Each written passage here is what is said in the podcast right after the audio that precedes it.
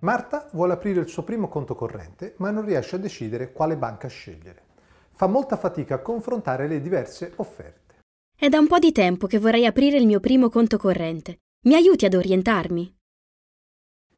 Se hai deciso di aprire un conto corrente, chiediti innanzitutto quali sono le tue esigenze. Cosa intendi dire? Potresti spiegarti meglio? Di quante e di quali operazioni hai bisogno mensilmente? Intendi effettuare pagamenti periodici, come bollette, rate del mutuo, affitti, con addebito automatico sul conto? Hai bisogno di carte di debito, cioè il bancomat, o di credito? Preferisci operare online o andare allo sportello? Ti serve un deposito titoli? Deposito titoli. Che cos'è? È uno strumento offerto dalle banche per effettuare investimenti su prodotti finanziari come azioni e obbligazioni. In ogni caso, tornando al conto corrente, devi sapere che in base ai servizi che intendi utilizzare, i costi che dovrai sostenere, ovvero le commissioni bancarie, potranno variare.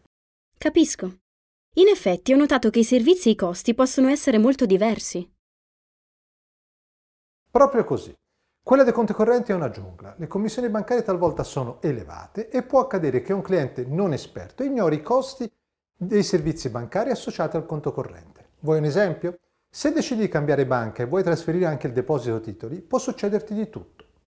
Certe banche ti addebitano un costo, una tantum per l'operazione. Altre ti fanno pagare una commissione variabile a seconda del titolo trasferito e della società emittente. Altre ancora ti chiedono una commissione in percentuale del valore dei titoli trasferiti. Mi scoraggi. Come posso orientarmi? Un modo è quello di considerare gli indicatori sintetici di costo del conto corrente, ISC in breve.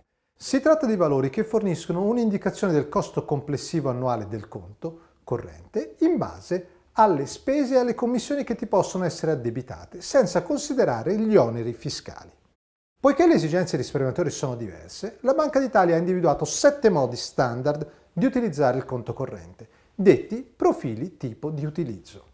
Per ogni conto corrente puoi conoscere l'ISC relativo a questi profili di utilizzo. E quali sarebbero i sette profili di utilizzo? Abbiamo sei profili di utilizzo per i conti correnti con un sistema di tariffazione a forfait, cosiddetti a pacchetto. Si tratta dei prodotti più comuni e un unico profilo di utilizzo per i conti correnti con un sistema di tariffazione a consumo, cosiddetti conti ordinari. I sei profili del sistema di tariffazione a forfait sono giovani, famiglie a bassa, media e elevata operatività, pensionati a bassa, media operatività. Per i conti a consumo invece l'unico profilo definito è caratterizzato da una operatività limitata. Ho capito. Ma come posso stabilire quale profilo mi si addice? Il dettaglio delle caratteristiche e dell'operatività che contraddistingue i profili di utilizzo è descritto in questa tabella. Ad esempio, come puoi vedere, il profilo giovane è contraddistinto da un numero elevato di operazioni tramite home banking, dall'assenza di pagamenti periodici, mutui o finanziamenti di altro genere, dall'utilizzo della carta di credito prepagata. L'operatività complessiva del conto per questo profilo è stimata essere pari a 164 operazioni in un anno. Per individuare il profilo che è più coerente con le tue esigenze, devi quindi stimare il numero di operazioni che hai in previsione di fare, il canale con cui vuoi operare in prevalenza e il tipo di operatività che intendi fare. E poi devi confrontarti con le caratteristiche dei profili riportati nella tabella. E una volta che ho individuato il mio profilo, come faccio a calcolare l'indice sintetico di costo di un certo prodotto? Vediamo con un esempio come puoi fare. Una banca ti offre un conto corrente con le seguenti caratteristiche. Spese fisse mensili di 1 euro, prime 50 operazioni prelievi, versamenti gratuite, costo operazioni successive 50 centesimi ciascuna. Continuiamo con il caso del profilo giovani, quindi 164 operazioni all'anno. Le operazioni a pagamento saranno quindi 164 meno le prime 50 gratuite, quindi 114. Pagando le 50 centesimi l'una, il loro costo complessivo nell'anno sarà di 57 euro. Aggiungendo le spese fisse di 1 euro al mese, quindi 12 euro totali, otteniamo l'indice sintetico di costo di questo conto, 69 euro. Come vedi nell'ISC non abbiamo considerato bolli e altre forme di tassazione e neppure commissioni sullo scoperto, cioè quando vai in rosso, o su altri servizi che la banca ti offre.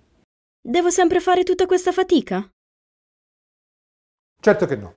Generalmente non sei tu a dover calcolare l'indice sintetico di costo di un prodotto. Gli ISC per i diversi profili sono indicati sul foglio informativo che le banche devono mettere a disposizione dei clienti per ciascun prodotto o servizio offerto.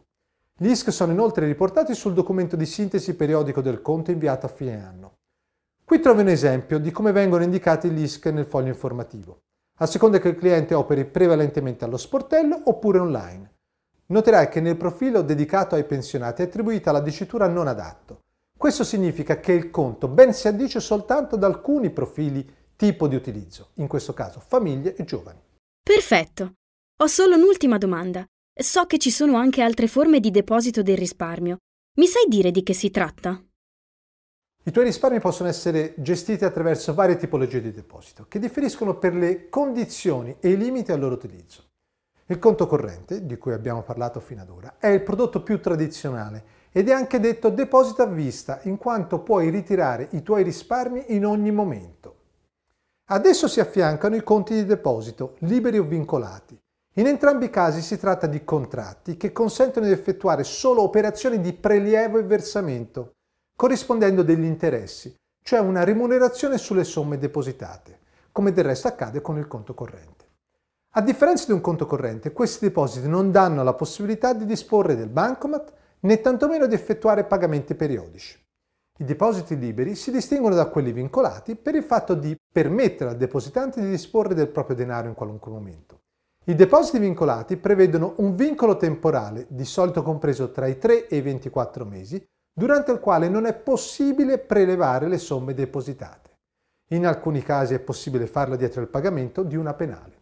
A fronte di questo vincolo, i depositi vincolati riconoscono interessi più alti del conto corrente. Come vedi, le possibilità sono molteplici. Grazie. Ora mi sembra di essere meno confusa.